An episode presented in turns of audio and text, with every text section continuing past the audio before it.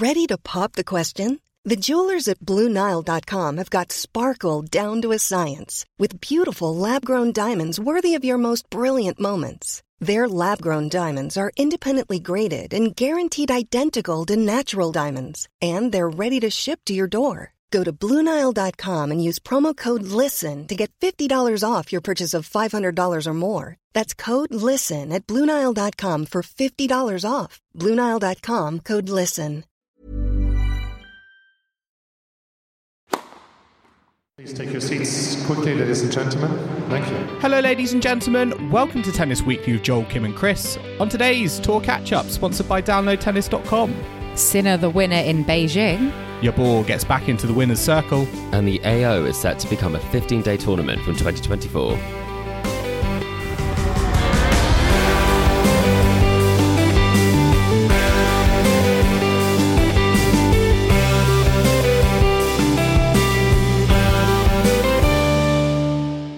Kim, Chris, today is the 4th of October, and we are here to catch up on the week in tennis at Tennis Weekly HQ. Well, I say the week, actually, we're recording on a Wednesday. The Beijing final for the men's event has just happened. We're in round three of the women's event. It feels all very out of kilter at the moment. And guys, I feel like that can only mean one thing, and that's that the Asian swing has arrived. Yeah, it's strange to be recording on a Wednesday outside of the Grand Slams, but the schedule dictates that. So here we are. When when did Wednesday finals become a thing? I don't even I don't even recall that ever happening. Well, from from your opening, I was looking thinking, has that happened before? Was that an Asian thing that happened? But maybe with the performance byes, maybe Medvedev and Sinner are already into round three of Shanghai. I mean, who knows? Why is that not more of a thing that's spoken about in the news? I don't think we've really addressed it. I don't think everyone anyone's really spoken about it on on social media, but it just feels I mean, I know we bang on about the schedule, I feel like every episode, but this just feels very, very odd.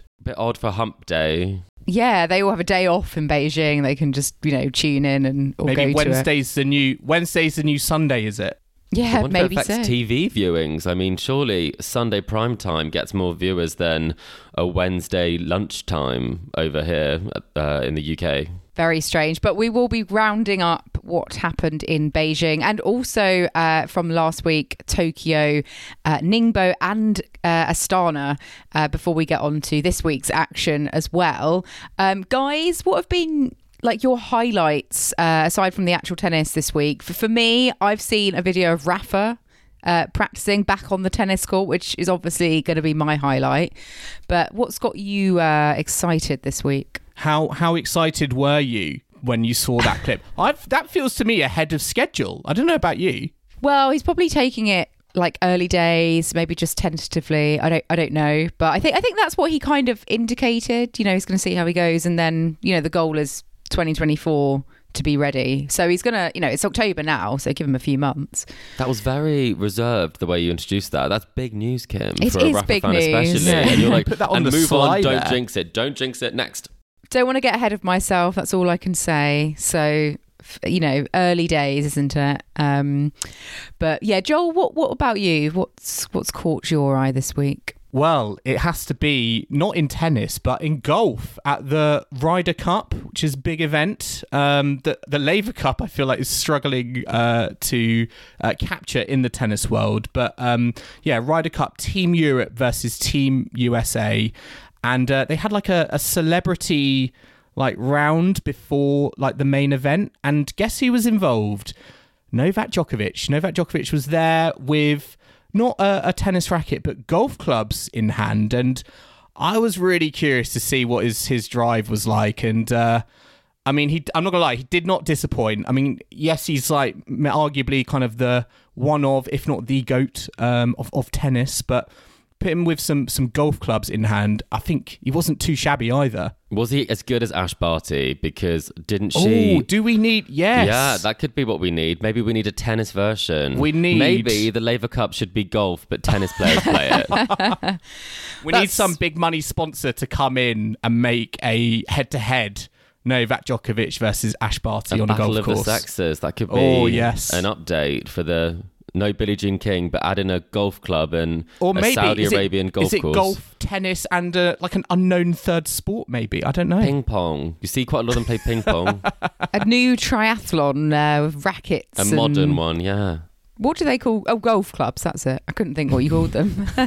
um, what about you, uh, Chris? I think. Uh, wh- where's your eye been this week? Well, maybe if you add to that sort of um, modern triathlon, you could add beer pong um, based on the story this week because um, we all remember Jessie Pegula. Um, I mean, JPEG's now pretty much a, a firm fixture in our highlights of the week, given what she gets up to on social media. But this time, um, someone actually asked. Um, whilst uh, Pegula was in Tokyo, asked her to sign a Heineken can because that's what she drank when she had just lost in the quarterfinals and she was um, trying to uh, get herself ready for a drugs test. Um, so this is a very interesting piece of tennis memorabilia. Um, and I'm not sure where we stand on this from a, the green perspective. Will it still be recycled? Can you recycle it? Um, did they wash it up before they got it signed? I'm disappointed it's not an orange Doritos bag. If I'm being quite honest with you, that would have been that would have been my go-to You would need marker uh, pen, product. wouldn't you? I mean, that that the nature of the texture of that, that can easily Yeah, that's, rub that's off. actually it's quite hard to sign, isn't it? But I would Open find a or way. unopened?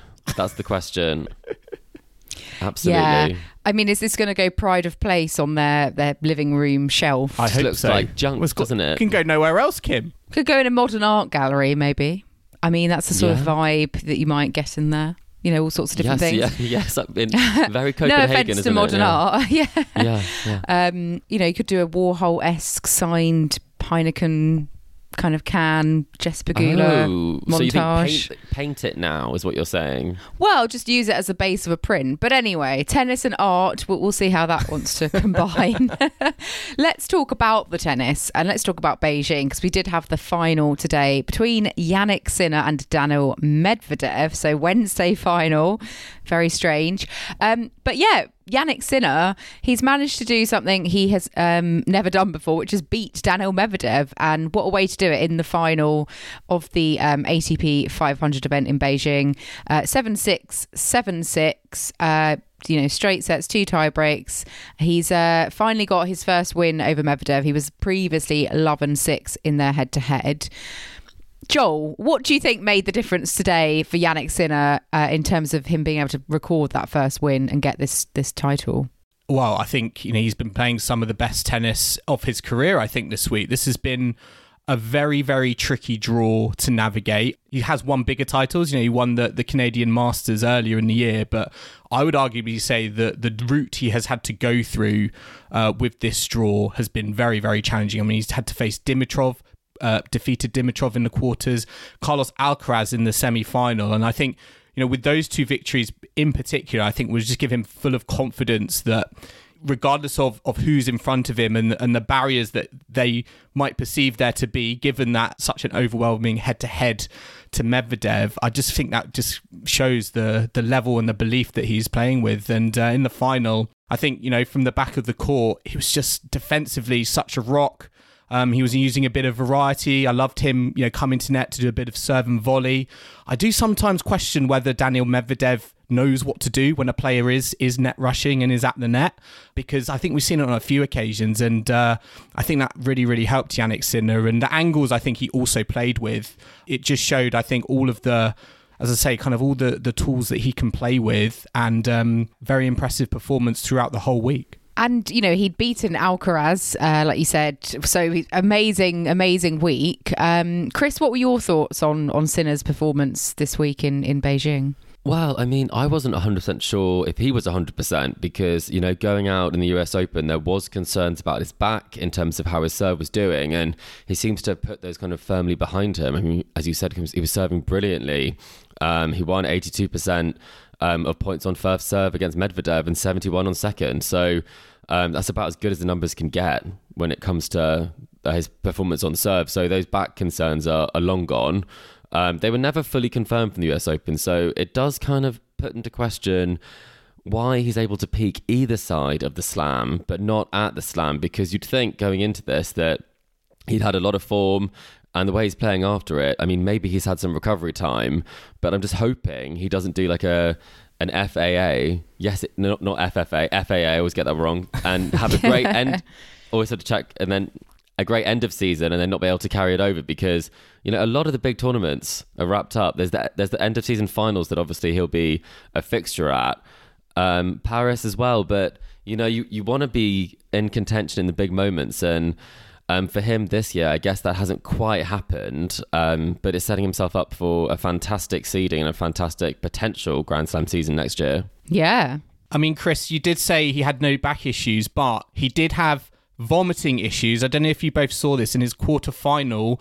He had to throw up into a bin on the court, and it was pretty awkward actually because the cameraman was just basically like, "I'm just going to get every single moment of this," and it was just like it's just like full The the heat exposure of his head in a bin um, on on the court, and uh, again, I think it was just impressive how the fact that he he won all these matches, and uh, I don't think he was necessarily you know hundred percent. He was just finding you know a way to win, and um, yeah, it's just been a it's been a bit of a strange week for him because even at the start of the week in that match against Dan Evans, Dan Evans was sort of feigning to imitating to him and gesturing to him that he was injured. Um, so yeah, he's had to overcome I think a few kind of odd kind of moments on the court. Do you think he's had to go for more then? Because on return, I mean, against Medvedev, it's probably one of the most impressive sort of return performances um, that I've seen for him in terms of really kind of, um, well, actually less so than Medvedev, but very much so in the Alcaraz match, where I think Alcaraz only won 28% of points behind second serve. Um, so clearly, I mean, that was a, a very aggressive Sinner who was taking his chances um, and playing really well. And maybe if you're not, we've seen this before um, with some top players that if you're not 100%, you want to play as little tennis as you can, shorten those points, which we know he has the firepower, but he doesn't always pull the trigger. So maybe it just forced him, especially against Medvedev. You've got to hit big. Um, and against Alcaraz, you're going to have to play another ball. So hit it, hit it harder and give yourself an easier next ball. Just on that match with Alcaraz, you know, Sinner's beaten Alcaraz a number of times now. He's got four wins against him. And, you know, Alcaraz has sort of come out saying, you know, he really needs to find a way to beat him. Um, obviously, Wimbledon love that that rivalry between them, don't they? They're poster boys. But um, you know, what does Alcaraz need to do if it, it seems like, uh, you know, Sinner's kind of getting the better of him perhaps more often than not these days? What do you think that Alcaraz needs to do against him next time they play? Yeah, I think it's a it's a tough one, and I like I like actually how honest Alcaraz is when it comes to kind of press conferences in terms of um, you know just laying it out there in terms of like at the moment you know he's he's effectively trying different tactics on the court and it's not necessarily working for him. I think when it comes to like the future and their matchups in the future, I think he almost needs to arguably maybe hit the reset button or think about and go back to those matches where he was on top and just acknowledges that he's going to need to develop and maybe one strategy works that day, but it might not necessarily work, you know, in, in the future. He also needs to, I think, be able to concentrate through the whole match. I mean, in that second set, he just sort of mentally went walkabout. You know, he openly said that he was very frustrated. Um, so I also think he needs to stay kind of cool, calm, and collected against someone like Sinner, who can be so frustrating to play against because otherwise you might just end up beating yourself, which I would say is what happened in the semi final. Do you think that Sinner just plays his best tennis against Alcaraz because there is that rivalry there, like in terms of not not necessarily in a negative way, but I think it's some of the best tennis that we see from Sinner is against Alcaraz. There are those players uh, who you'll always kind of see um, bring out the best in, in one, not necessarily both of them, but um, it does just seem that Sinner steps up to the plate because when there are so many comparisons between different players, it's often the clashes which are sometimes the most competitive and um, they really can bring out the best in you because, I mean, Sinner's the underdog in those situations and he's come out on top uh, numerous times now. So I think it's a case that it's not about beating the Jannik Sinner of week in, week out. It's about beating the Jannik Sinner that plays against Carlos Alcaraz, which seems to be um, a cut above. Yeah, he elevates his level. I mean, it might be different if Sinner was the you know the, the higher ranked and with, with the pressure on it. You know, when they're playing, he's still the underdog, isn't he? So that if that changed, it might be different. I mean, Alcaraz still had a you know good week getting to the semi-finals. He didn't drop a set prior to that. But just going back to Sinner as well, he is now um, the, only the second Italian to crack the top five in the rankings, um, which is exciting for him. Highest rank ranking, you know, of his career. And I mean, do you guys know who the first Italian was to crack the top five? It's not a name that I particularly know, but I wondered if either of you could guess. It was back in 1976. Oh, okay. so- well, I was going to say I was- Berrettini. I was going to go just- Flavia Pennetta, so I think Oh we're no, out. I think this is just ATP, but no, it's Adriano Panatta, so quite close to Panetta, Mm, to be okay. fair. Ooh, can I have a point for that? What, 'cause Surely, Put an E in instead of an N, if only uh, I just A. said Panetta and then just said, no, listen to it back. I'm sure I said it. I mean, do you, do you think now Sinner is in this sort of no man's land between like a big three of of Djokovic, Alcaraz, and Medvedev, and then everyone else with like Tsitsipas, Rune, Ruud? I'd probably put in that category. Do you think he's sort of like in between the two at, at this moment in time? I I didn't. think you. Mm, well, I was going to You've say I got don't to think have a slam, right? That's what I was going to Yeah. say. Really, Un- unless you've Mm. won a slam, you can't be the number four and be considered, you know, one of one of the very very top at the moment because not even in this in this era when I would arguably say it's it's it's a weak top ten outside that. I think I think he's in the three, middle. I think there's three that are playing sort of the best tennis across the year, not necessarily the most consistently, but I mean there are two players really that I would say have been the standout of the year, um, and they're the players that have won the slam. So he's definitely again best of the rest, is what I'd say. But I don't know what you were gonna. In, right, rudely interrupted you, Kim. What you were going to say? No, no, you didn't. No, I was just going to say I wouldn't put Medvedev personally in that big three. I know he has won a I kind slam, of agree then. Yeah, yeah. but yeah. and I know he beat Alcaraz at the U.S. Open. However, I still see Djokovic and Alcaraz as the the top top, um, and everyone else sort of yeah best of the rest. Which I know is not a great, you know, they don't want that as their tagline, do they? That's not particularly uh, encouraging. But we need, yeah, they need to prove it to us. They need Jannik Sinner needs to be Novak Djokovic at a Grand Slam for me to change my mind. So if he can do that, great. Um, and hopefully he will because that'll that really proves you you kind of have that's like the next step isn't it um but yeah, so that was Beijing. Um, that was Beijing. Obviously, good week for Medvedev, although he lost in the final. You know, he um, got a win over Zverev in the semi, so quite it's quite a standard um, win. You know, this was his eighth eighth final of the season, so he has been racking up those those titles and those finals this year. He has had a solid solid year, but just not able to get the win on the day. Sinner playing uh, very very good uh, tennis to win today. Let's look at the WTA event that we had last week, which was out in Tokyo. And this was won by Veronika Kudermetova, um, who has not won a title in quite a while, uh, but she got the victory in straight sets over JPEG, Jessica Pegula, 7 5 6 1, uh, just over an hour and 20 minutes to, to win this one. I mean, I wouldn't have put her down uh, as the sort of favourite for that title. You know, she was the eighth seed, but she hasn't had a particularly good season. Whereas JPEG obviously She's got a terrible record in finals as well. Yeah, she has not um, done very well in on all her finals. Hence, you know, her last title was April 2021. Um, she, she'd lost four straight finals since then. Yeah, so I mean, Chris, what did you what did you make of Kudermetova this week, and what you know what was what was she doing differently to actually you know change the the end result this time around? Wow, I mean, she was getting the ball into the court, which hadn't That always helps, doesn't it? it, it really wasn't a given. It really wasn't a given because I I watched pretty much all of the match where just a few months ago, um, in August, middle of August, she lost in straight sets to Venus Williams, and she could not get the ball in the court. Sure, it was windy conditions, but she was kind of a a shell of the former player that she had been at some of these sort of uh, bigger tournaments and uh, pushing towards the top 10 and playing some great tennis prior to that. And you have to think that this is poles apart in terms of performance levels. I mean, she, take, she took out the world number one, um, did that pretty handily. Um, coming uh, coming through in three sets against Iga, which we can probably talk about in a second about um, that what that means for for Swiatek there. But um, again, lots of surprise results in terms of the performance. Why has she been able to do this? But like her Grand Slam record this season's been been been woeful. It must be to do with the conditions. The only thing that I can think of. Um, I know she doesn't like to play in windy outdoor conditions. Um, always, I think Charleston was a bit of an exception in that respect.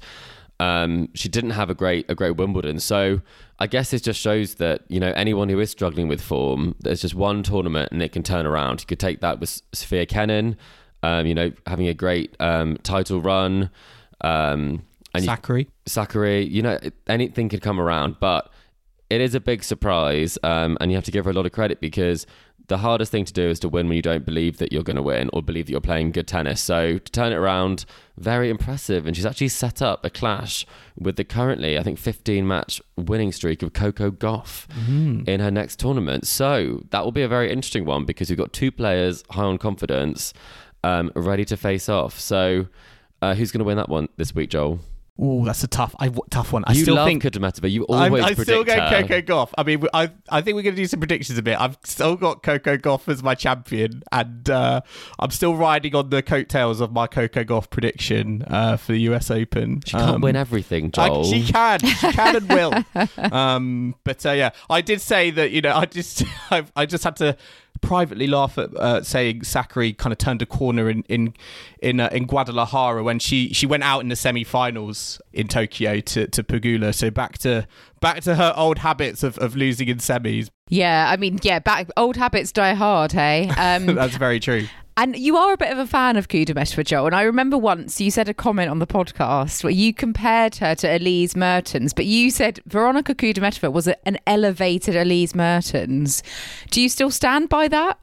I think I do at Grand Slams, although yeah, I would have to take out 2023 because, yeah, to me, she's a very consistent performer at Grand Slams. Normally gets to that second week. If we're talking about Elise Mertens always making a third round, always felt like Veronika Kudermetova was like a player you could always rely on to make a, a fourth round at, the minimum. Um, but yeah, it's not been quite there, I think, this season. And again, she might be looking at the end of this season to to rack up some ranking points because I don't necessarily think the, level that she showed, the fact that she did beat Iga Swiatek en route here, it's just not been there um, as consistently as I think we've we've known her for in previous seasons. Well, Elise Mertens, we should give a shout out to because she is currently the doubles number one.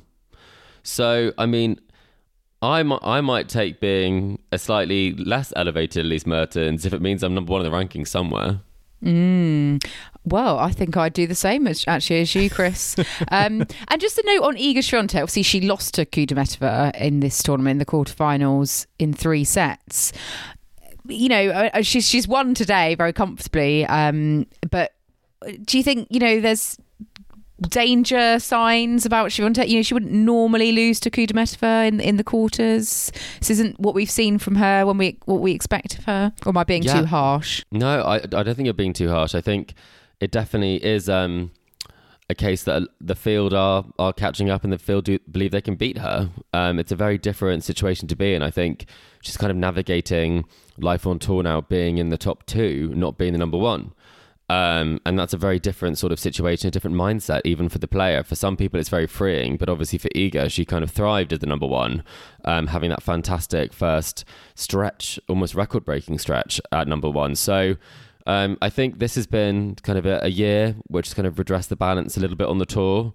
Um, and I think she would she will be looking for a, a big result and some big wins because um, I do think the locker room are looking at her, looking at that second serve, even that first serve, and thinking, hang on a minute. If I'm able to put some pressure on there and a few unforced errors come my way, um, I might have a chance here. And I think this time last year, um, I don't think everyone was thinking that on the tour. Mm, yeah, I, I, I agree. And I mean, let's have a look at the other WTA event that we had last week. And similar story here. Um, we've um, had Ons Jabeur uh, winning the title straight set, 6 2 6 1 over Diana Schneider, who is a young up and coming um, Russian player. Uh, this was Ons's second title of the year, but her first on hard courts, which actually is quite surprising. Uh, she's now you know, collected titles on all surfaces, but her first hardcourt titles. Um, but yeah, it's very straightforward for Jabeur, and hopefully a, a much needed confidence boost, especially after kind of the, the disappointment of um, of the uh, Wimbledon final. Um, Joel, you're, you're nodding your head. What what did you make of Ons uh, in Ningbo last week? Yeah, I think it's uh, it's always a tricky one. I think when you come to these you know big players in 250 draws, and I know there's always this talk of like do players enter them and vulture them, but I don't think this was necessarily the case. And I think you know throughout the week she had to she had to work hard, you know, to win this title. You know, she had a couple of three sets victories over some really tough opponents. You know, Zvonareva in the in the quarters, uh, Podoroska in the semis as well, and you know, when she came to that final, like, you know, I think that regardless of who your opponent is, yes, I know probably a little bit of an unknown ent- entity to a lot of people, but you wonder how much scar tissue was was or is there from you know the Wimbledon final, and you know how was that going to affect her when she once she gets into this situation again. So I was very pleased for her in terms of, as I say, that sort of confidence boost it would give her, and that positive experience of winning from a, a final. I think it's just going to do her a world of good, and um, who knows, maybe help her, I think, on this sort of slow road, maybe to, to recovery and redemption at a Grand Slam further down the line. I think this is to me is like a, a building block for that, and uh, I'm very pleased for her to win the yeah to get it over the line in that final. Yeah, and she said afterwards, you know, that it, it has helped her gain a bit of confidence, even though it's a 250, not a Grand Slam. It's it's like a small step to to kind of getting that job done in in a final in a Grand Slam. So, you know, she had a lot to say, um, you know, a lot of kind words to say about Schneider as well. Chris, um, is Schneider someone on your radar? Is she one to watch? You know, young up and coming teenager. She beat fellow fellow youngster Linda Fruhvirtova in the semi-finals quite comfortably, but you know, obviously not able to really compete in the scoreline in the final, but is she one that we should keep our eye on going forwards? She really is. She's almost um, the next in line on the Ostapenko sort of spectrum of things. She is not oh, a pusher. Are we, are we going to see her in Riga nails then? Oh, well, she may be in Riga bandanas because she is famous for her polka dot bandana, but she she has quite a big um, kind of following on Twitter in terms of the fact that she is known for really not liking pushers. She goes after the game, she hits big. Um, and she's quite an interesting story, really, because she's the first player since 1993 who is currently um, at university. She's a freshman at North Carolina State who is competing on the tour, who's in the top 100. So that's something that's quite interesting about her is that she's balancing her education with her tennis. And when she's playing tennis, she really goes for it. So um, you have to say that's an entertaining prospect. And she did get into a bit of a run in with Maria Sakkari in the Australian Open, where Sakkari did not like the way that she was kind of come oning sort of in her face. So she's a character, and I think um, she's someone who will see a lot more on the tour and will have a lot more to say about her. Yeah, she's in the top 70 now, a new career high. So that's fantastic considering, yeah, she's just starting out at um, like college as well. So juggling the two, we'll have to see how she gets on. And just before we go to um, a break, we have the Astana Open, just to recap very quickly from last week, uh, where one of our, our favourites on the podcast, Adrian Mannarino, uh, won the title. Another uh, title. Another title. I know. Racking them up. I know. He's uh, the 250 king. He's the French king. Three sets over Seb Korda in the final. Um, he's become the first French player since 2020 to win more than one titles uh, in a season, and I do believe he is. God, what does that say about French tennis? Is now the French number one still? Yeah, Surely. he's now he's now very much. I mean, that would have affected the Davis Cup because now he is just one place away from his career high ranking at the age of 35. So, really proving age is just a number. That's for sure. That's amazing. Yeah, because he won Newport earlier in the year and now has got um, Astana uh, as well. Uh, so yeah, came back from a set down against Seb Korda. So uh, yeah, he said he wasn't feeling great at the start of the match, but and you know it was quite tight. But he just sort of relaxed as he went along, played with less stress, and and there you go. So great result for him, and and French tennis. I, I guess. I mean, he's he's still I, I, there. I still don't understand him. I, top just, I swear I watch all the highlights whenever he plays, and it's it's one of those like it's not the most. I'm going to say it now, not the most elegant style on, on the tennis court, but it, it gets the job done. And uh, he's he's having a fantastic kind of late bloom period, I think, in his in his career. I mean, it's it's crazy to think, you know, uh, you know, given his age, that he's still, you know, he is producing his best tennis on the on the singles court, and you know, who knows, could be pushing could be pushing top twenty very soon. Well, Yeah. he makes it awkward. That's what I think. That's what a few of the captains um, in the Davis Cup said uh, in press. They they said he's not an easy person to play against, and you know, someone like Seb Korda or some of these younger players. Um, he's not going to give you a- an easy match. He's a bit a bit of a Cam Norrie in some ways in that respect of being a bit awkward. Yeah, Does it make it even more surprising then that he just wasn't picked in that in that Davis Cup in Manchester in that final tie? Ooh, I mean, it, it does. I can understand that. Yeah, I mean, yes, he should have played absolutely, but there were some injury concerns there. But I mean, clearly he's he's shaken them off, um, and he's picked up the title in Kazakhstan. So again, I mean, who knows how you select someone for a team, but as I am the number one Davis Cup strategist that's never been a captain or done anything on a tennis court that's impressive, I would have picked him, Joel. Arguably, arguably, would you prefer him just to keep his ranking just under Humbert and have him as the number two starting off the tie because he's actually almost better in that position rather than number one? I hadn't thought about that. I mean, I mean, I'm you can't, giving you food can't for decide thought it. You for the, can't the decide Davis it. Cup strategist. Yeah, we'll have to think about it. It all depends on your rankings when it comes to the finals and when who you're playing. So uh, tough to know, but um, I mean, I wouldn't want to play against him uh, on either either places. Yeah, well, let's take a very quick break now, but do join us in the second half where we'll be discussing the Australian Open becoming a 15 day event from next year, the US Open cancelling wheelchair events uh, next year, and also we'll be revealing who our dream captains for a women's version of the Laver Cup would be. So do not go anywhere. Life is full of what ifs. Some awesome, like what if AI could fold your laundry? And some, well, less awesome, like what if you have unexpected medical costs? United Healthcare can help get you covered with Health Protector Guard fixed indemnity insurance plans. They supplement your primary plan to help you manage out of pocket costs. No deductibles, no enrollment periods, and especially no more what ifs. Visit uh1.com to find the Health Protector Guard plan for you. Millions of people have lost weight with personalized plans from Noom, like Evan, who can't stand salads and still lost 50 pounds. Salads, generally, for most people, are the easy button, right? For me, that wasn't an option. I never really was a salad guy. That's just not who I am. But Noom worked for me. Get your personalized plan today at Noom.com. Real Noom user compensated to provide their story. In four weeks, the typical Noom user can expect to lose one to two pounds per week. Individual results may vary.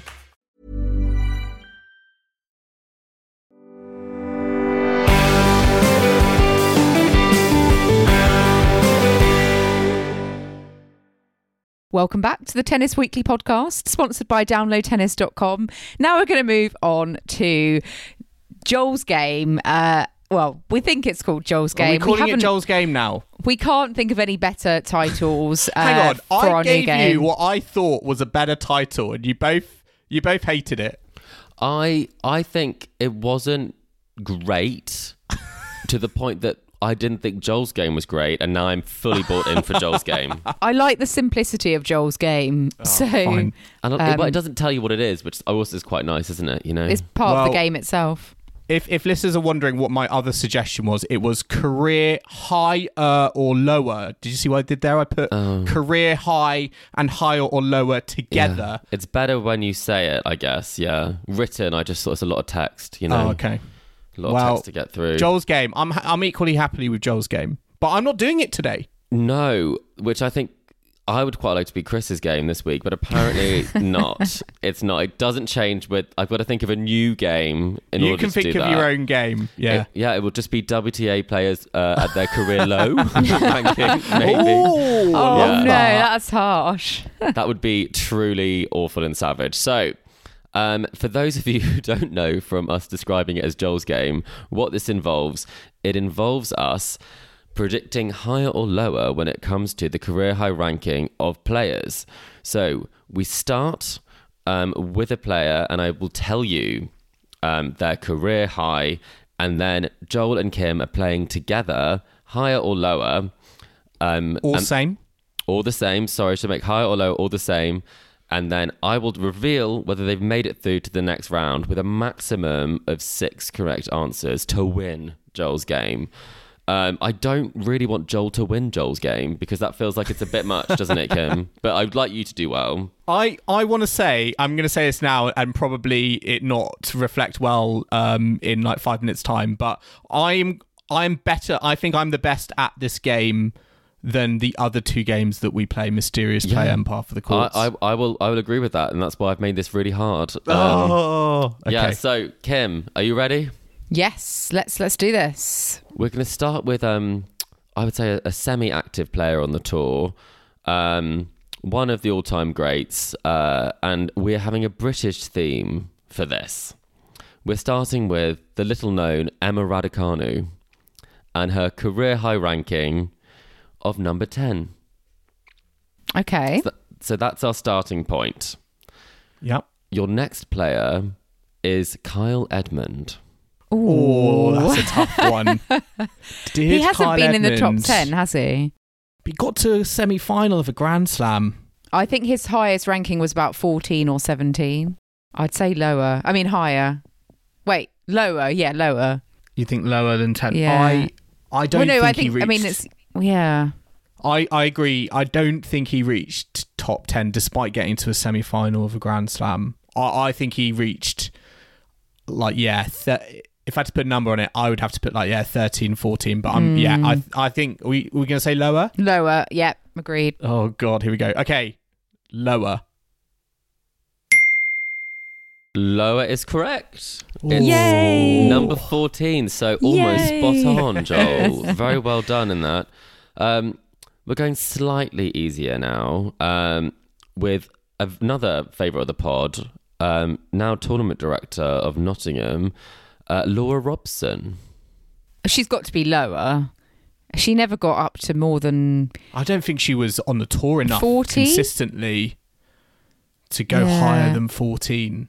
I mean, I think she was probably in her in the 40s as her highest. she or had 50s. better tennis. She had tennis that could have put her in Yeah. above that number, but I don't think she. No, I don't think she reached that. no, I, I, think don't she think reached. so. I want to say lower. I would say I think she was a low seeded player at her best, like a 23, 24, maybe. I don't think she ever got as high by as that. Well, she reached the fourth round at the US Open, but she didn't really have any other notable, you know, things that would have got her p- loads of ranking points. I think so, Well, We we're saying saying lower? but it doesn't matter that- really. But yeah, it's lower, and then you'll tell us her ranking anyway, won't you? So Well, lower is correct, and it was 27. oh, okay, Yeah. fair play, well done. Yeah, A low seed indeed. Well, now we're moving into the tricky part. We're going for another British player and someone she's played a lot of doubles with, Heather Watson. Heather Watson's been lower than. I don't think she's been as high as 27. 27. She's never been seeded at a slam, has she?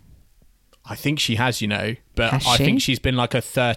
I want to say she's been like a 30, 31. Yeah. Has she Mm. been top 25 in the world? I don't. It just sounds like a push, doesn't it? I think we're getting lower and lower. It could be same, but I don't. I don't think Chris would bring out that wild card too early. I think 35 ish is probably her max. I think 31, but Okay, let's, we're let's say definitely lower. We're doing saying more lower. more stipulation around what, what the ranking is this week. Well, even if you both are in agreement, lower is correct, and the answer is 38. Oh, okay. Uh, okay. yeah. So yeah, but no, no one was really wrong there at all. Um, now we're going to swap back to the men. We're going to go for Jack Draper. Oh. Um, well, he's definitely been 40. He's been top 50, definitely. I think he's been in the 30s, but it's quite close to Heather's ranking, I Mm. think. But he's not been I- seeded, has he? Mm. I'm quite enjoying the fact you're not you're not both sure. I think it might be the same as Heather Watson. I think he's been higher. just a tad. Just a touch. Like 37, maybe. Yeah. Yeah, I think he might have been like a few spaces higher. Yeah. Should we say higher? Should we say higher? Yeah. Oh, okay. right. We're gonna go. We're gonna go with higher. Hmm. You're saying higher. Yeah. I can tell you. It's an incorrect answer. Oh, no! Is it- is it lower? It's the same. Oh, oh no! Kim I'm even sorry. mentioned it. It's 38. And Oh, I can tell you two that I was so confident that you wouldn't get that one right that I the only person I put afterwards was just Sue Barker and no ranking next to it because that was game over for me, you know. That would be the perfect way I'm to sorry, finish. Kim. No, that's I'm okay. sorry. I was, I wasn't, I wasn't sold on the You can take idea the of high saying. ground. So, oh dearie, well, well done, Chris. You you won. You defeated us that time round. And listeners, let us know how you got on. Did you know that Jack Draper's highest ranking matches Heather Watson's, or were you also That is stuck? some niche knowledge, but Like I us. would be Different very careers, very impressed. different careers, right? Um, and that's the thing. Numbers don't always tell the whole story. You might look at someone's Wikipedia and think, "Oh, they were ranked you know, X once upon a time, but yeah, very day, different yeah. career. Yeah, exactly. Well, let's have a look now at what's in the Tennis Weekly mailbag. So we had an email from Jackie. Thank you very much, Jackie.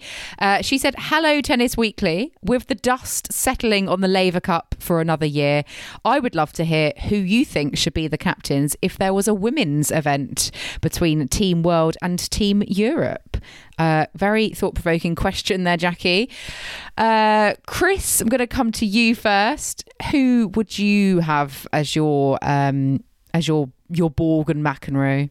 That's a that's a really good one. I've gone a, a bit different in my thinking um, for this one. Obviously, I've not gone for the most obvious choices, um, but I, I saw recently um, that Lena was out and about um, in Beijing, and I thought the Chinese interest could be quite um, interesting selection there, um, and I thought that made a lot of sense. And then I was thinking, you know what?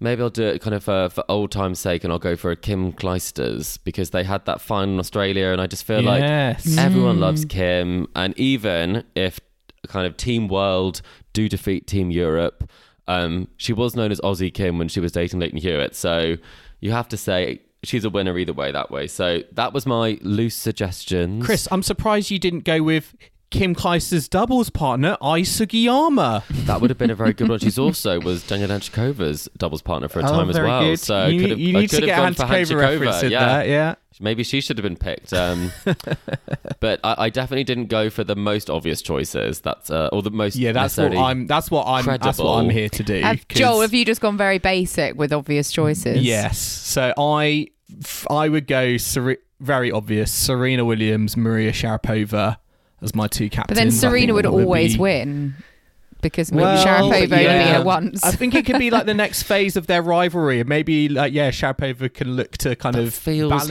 like- it out. the Russian element of leading Team Europe. I'm still a bit confused why they're in Europe in that sense. Um, Yeah. like Eurovision Song Contest rules, I imagine Yeah. apply sort of. Yeah. Um, yeah.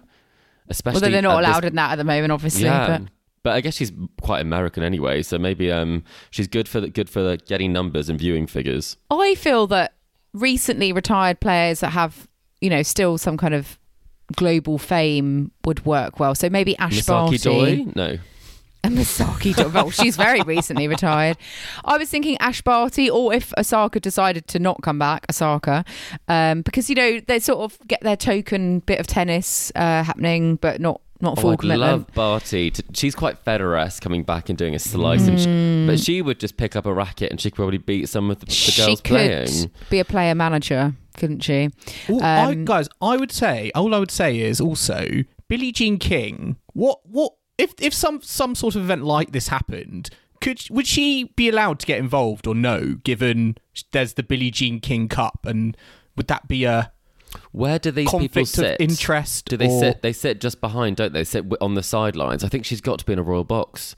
Um, I think she's at a status above um, providing on-court coaching, but I think legally, if you if, if there's money to be made, I think you could probably cut a deal.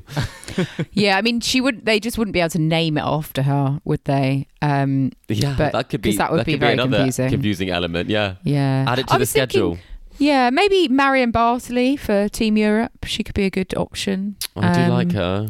Yeah, Battle of the Wimbledon champions, Barty Bartoli. If you did have a women's event, you obviously I don't think you you couldn't name it the Laver Cup. You couldn't have a man's name No, of course, as the name of it. So would it be like the Navratilova Cup or definitely not the Margaret Court Not Cup. the Margaret Court Cup. that would no. not go down well.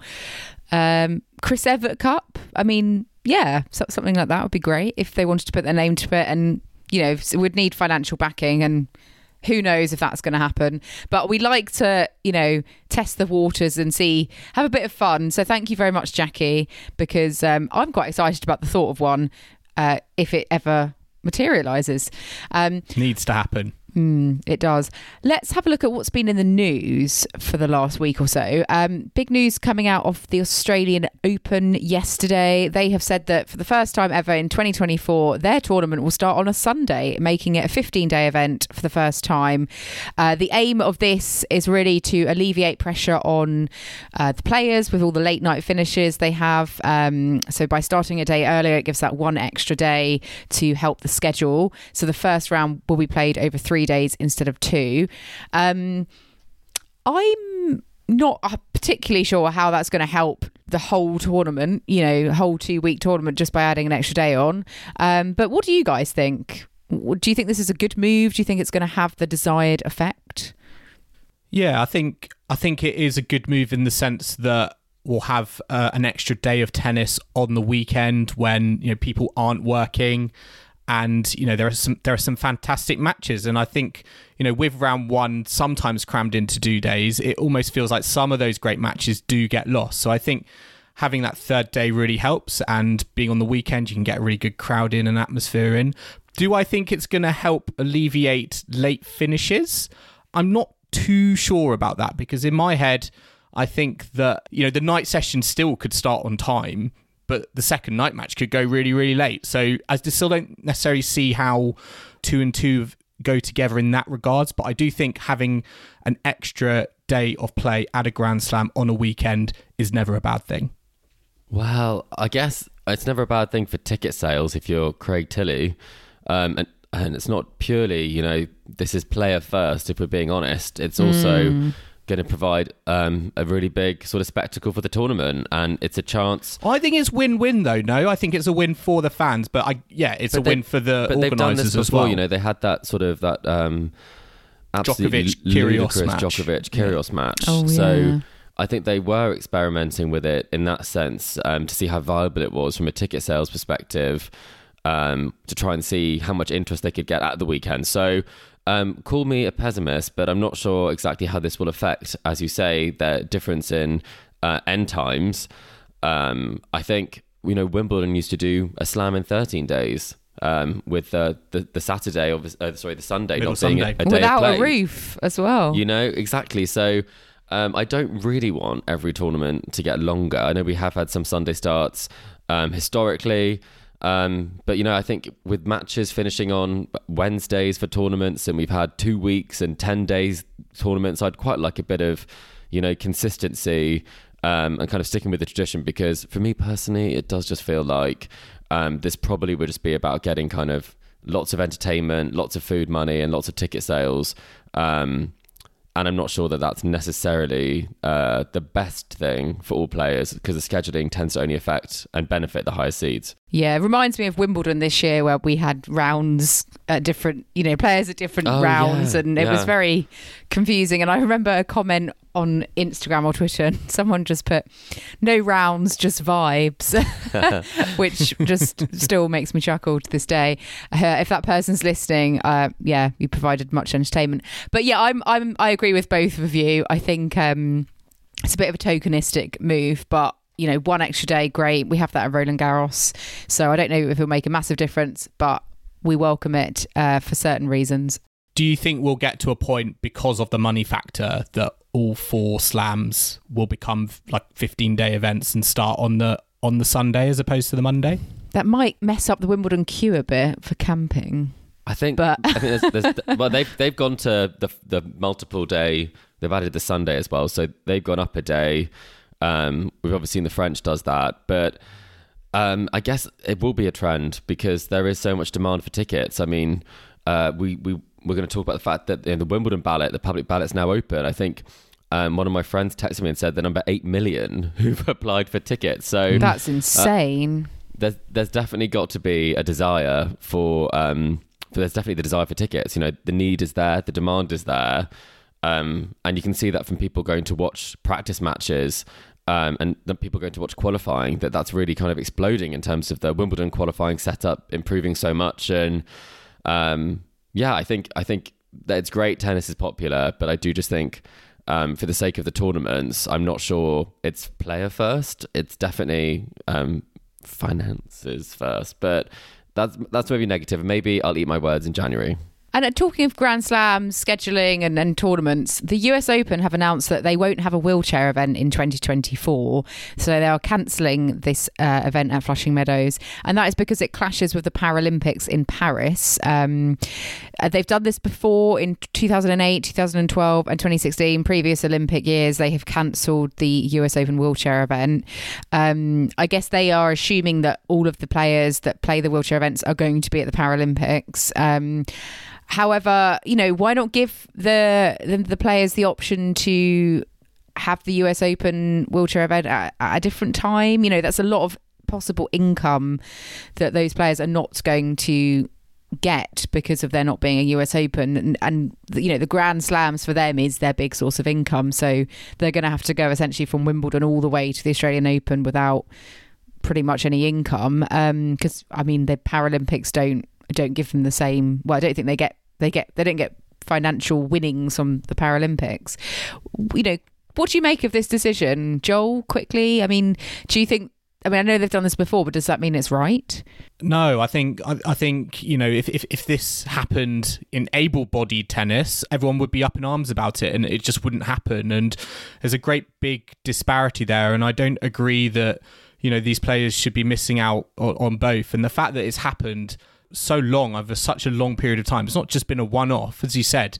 It's been at the, kind of the last you know three events from from 2008. I feel like there must be you know in that time they can come to a working solution i feel like it's almost like they've it's second nature now and they'll just kind of cancel it but i don't necessarily think that's the right um you know, i don't necessarily think that's the right approach and these tournaments do need to be player first and that does mean you know prize money especially for wheelchair competitors where those chances aren't as frequent as it is you know for able-bodied athletes on the ATP and WTA tour they need these grand slams to happen and so i think they should be prioritized a lot more, regardless of if it's an Olympic year or not. Yeah, Chris, anything to add? I mean, I pretty much agree with with Joel there personally. Yeah, I mean, I, I do agree with that. I think um, again, it, it's, the key point is this wouldn't happen if it was you know the men's singles event. We've seen them drop the mixed doubles before. Um, in COVID, we've seen them drop this sort of thing at times before, and you just have to think that um, it's a real blocker to the momentum of wheelchair tennis. You know, going from us talking about the fact that they were bringing on the women's wheelchair champion during the men's final to just completely cancelling the event. You know, I think um, it, it's not it's not a great look, and I think there are there are ways around it definitely. And we talked about you know playing more tennis. You could play at qualifying week. How can they how can they do that?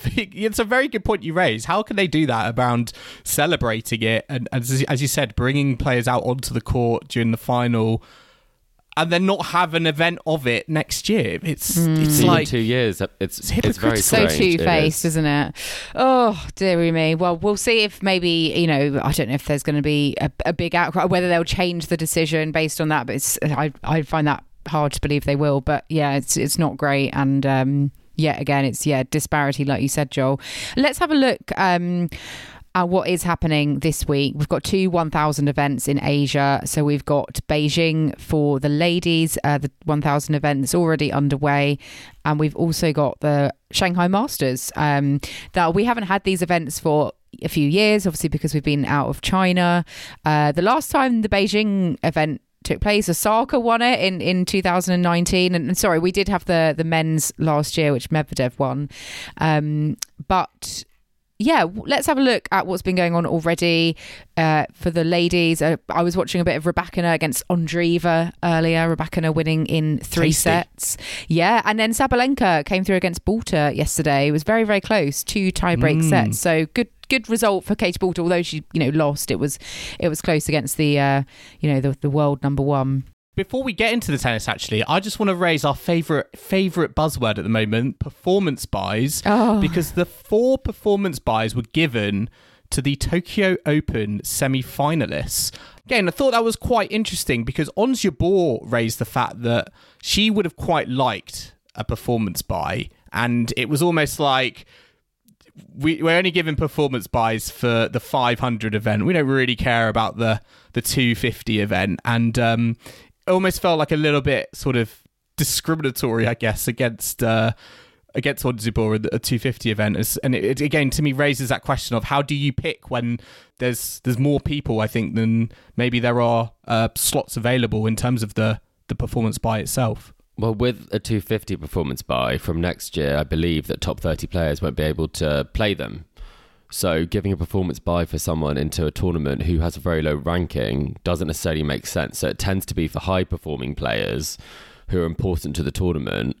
Um, and their participation would probably be in question if it wasn't for it. So I can kind of understand. I think it's probably the worst scenario is that you know Wimbledon finalist is looking for a performance bye after winning a 250, um, because that does kind of almost immediately expose just another chink uh, in the armor when it comes to performance byes. Um, because yeah, I do think if you've been if you've been playing for a while, you'd like it, but it's not quite the same going from Guadalajara to Asia as it is uh, Ningbo to Beijing. I think that that's a trip that's a bit more doable. Couldn't you also argue, um, and not to be mean to Ons Jabeur, but you know, why didn't she enter the 500 event? You know, that's the higher True. caliber event, and you know, she's she's able to enter those events and play them. So she chose to, you know, go for the 250. Yeah, easier draw. She got the We title. still, yeah, we still don't think they make sense at the moment, right? But we're just saying Yeah. that that's that I, we can see both sides with Ons Jabeur, I think. Mm, yeah, but who do you think's looking good so far in in Beijing? Out of what we've seen on court already. You've got full predictions here, Joel. Goodness. Well, I think Coco Gauff's looked uh, in fine touch uh, so far. I mean, she had a very tough battle against Martic, and I'm interested to see how she goes against Kudermetova. And uh, who knows, maybe we do get Coco Gauff, Iga Swiatek in the semi-finals because Swiatek's had a very easy route so far. She destroyed Linette, you know, one and one. Um, and maybe she feels like she's got a little bit of a point to prove. The fact that you know she went out a little bit early, earlier than she would have liked um, in uh, Tokyo. Maybe it's just you know this could be a tournament where she's like actually don't you know don't don't forget about me just yet. I may not be world number one, but I can still do the business. She might face Kudermetova again if Kudermetova g- does get the better of Gauff. Um, we could have a repeat. Ooh, I'm looking at um, Rybakina having not played. I think she's she's come back and she's she's been playing some great tennis. It's almost like she's never. I mean, she destroyed Qin Wen Zheng, didn't she? In the Yeah. first round, one and two, um, that was That very was impressive. I thought. Very impressive having not played and obviously had some injury concerns. And then we've got Ostapenko coming into form as well. And I'd quite like to see, you know, uh, a Sabalenka, Rybakina in a match and maybe the winner of that playing Ostapenko. That would be a really tasty top half for sure. Um, but I do think I think is gonna gonna play some really great tennis this week. I think she's she's she's come through against Andreeva, who's been playing very well. Um, and I reckon she's probably my pick for this one, Joel. So I'm not going with Coco Gauff. I'm not going okay. with the form player. I'm going with the unknown quantity and the the Coco Gauff is delivering her own Swiatek esque streak at the moment, and uh, it's continued from the hard courts of America all the way through to Asia. In my book, until she Wow. loses a match, Joel will predict her to win everything, right? yeah. and Joel, just going on to the Shanghai Masters, you've you've predicted Sasha Zverev to win. Um, would yeah, you I don't know to where that came from. I think that- I think I put this script together like earlier in the week. He's going out to Ben Shelton. What yeah, do you I mean? mean, I just had a feeling. I just had a feeling, but I mean, that is a very tough quarter. I think you've got. I mean, it's a very tough. Sorry, it's a very very tough quarter. You've got Sinner, Shelton, Zverev, Korda, Medvedev, all in that but a bottom quarter. Very very tough, I think. And and it's a bit sad that, that Andy Murray. I couldn't say because he lost to Roman Safiullin today. He's not having the best time of it in uh, in Asia. Really, you know, had that ter- that rubbish defeat against De Minaur when he had match points, and uh, yeah, against Safiullin. I mean, Safulin is a player who I, I think is a bit underrated and, and people don't really give him the credit arguably he deserves as a Grand Slam quarterfinalist but Andy Murray will be disappointed in the manner of that result no doubt I mean the amount of frustration he was showing on the court he's fully aware of it and uh, yeah it was it was pretty ugly at times I thought Hmm. And Chris, who do you reckon for for this title? Obviously, there's no Djokovic. Uh, Alcaraz is the the top seed. Definitely not Zverev, that's for sure. Um, can I, can I- I go back on that you're not going to let me are you? No, no, you've been, you've been silly enough to commit it to paper. come on Kim and I have done nothing of I the believe sort. in Zverev Um, I I'm looking forward to an Alcaraz Evans clash again, hopefully. Um, I feel like we could have another good run from Khachanov, but I'm going to say the person who I'm backing for this one, I'm, I think Rune. Mannarino. I Is it think Ru- time? Yeah, it could be, but I'm going to go for Holger. Oh, I Holger's Holger- back. back with his old coach. Um, and I think there were some really positive signs last week, even though he did obviously um, bow out a little bit early. Um, he has the sort of draw which is perfect for playing your way back into form. So um, I think I think someone from that section could do well, and I think it's going to be a Rune or a Ruud that will um, emerge victorious. So you I don't think that, by the way. Actually, no, no. Let's be honest. for- I think Alcaraz Medvedev final. Ah, you don't, you don't think Sinner's on for, for two in a row then? I think it's it's tricky. It's really tricky. Like when he won, um, obviously, I think in where was it in, in Canada? Uh, I mean, he didn't necessarily back that up the next week. So I think getting a good week, week is is great, but um, doing what Coco Gauff's doing is very very tricky. I'm going to go rogue and say Hubert Hurkacz. Um, Ooh, yeah, don't Not ask big- me why. give us one more name. Who else you got your eye on? Oh, Korda. Okay, Just You because I love know, he, I know he's Yes, just yeah. lost to You love Mannarino, but I don't know. I'm just. Is he still I'm in the going draw? rogue. Yeah, I think so. Um, I mean, we've only just started. It's 96 player draw, and uh, yeah, there's a lot going on. But we'll see. a lot see. of byes. A lot of byes. A lot of byes, but we'll be rounding up the results uh, when we get there, won't we? Um, from from Shanghai and also Beijing. Yes, we are looking forward to that. But yeah, Shanghai and Beijing are underway, but we're going to wrap it up there for our latest tour catch up with the Tennis Weekly podcast. Listeners, I hope you've enjoyed our latest episode. Remember to subscribe to us to stay up to date on all the action still to come from the ATP and WTA tours. We are on Apple Podcasts, Spotify, and all major podcasting platforms out there. And if you like what you're hearing, then make sure to leave us a rating and a review on Apple Podcasts or Spotify. You can also follow us on social media or email the show. We're on Facebook, Instagram, TikTok, YouTube, and X. Tennis Weekly Pod is our handle. You can also purchase Tennis Weekly merch at etsy.com slash shop slash tennis weekly podcast and email the show on tennisweeklypod at gmail.com. And do check out our website as well, tennisweekly.co.uk. And we will be back next time at Tennis Weekly HQ for our next tour catch up. So I hope you can join us for that. But in the meantime, it's goodbye from Kim, Goodbye. it's goodbye from Chris, Goodbye. and it's goodbye from me. We'll see you again soon.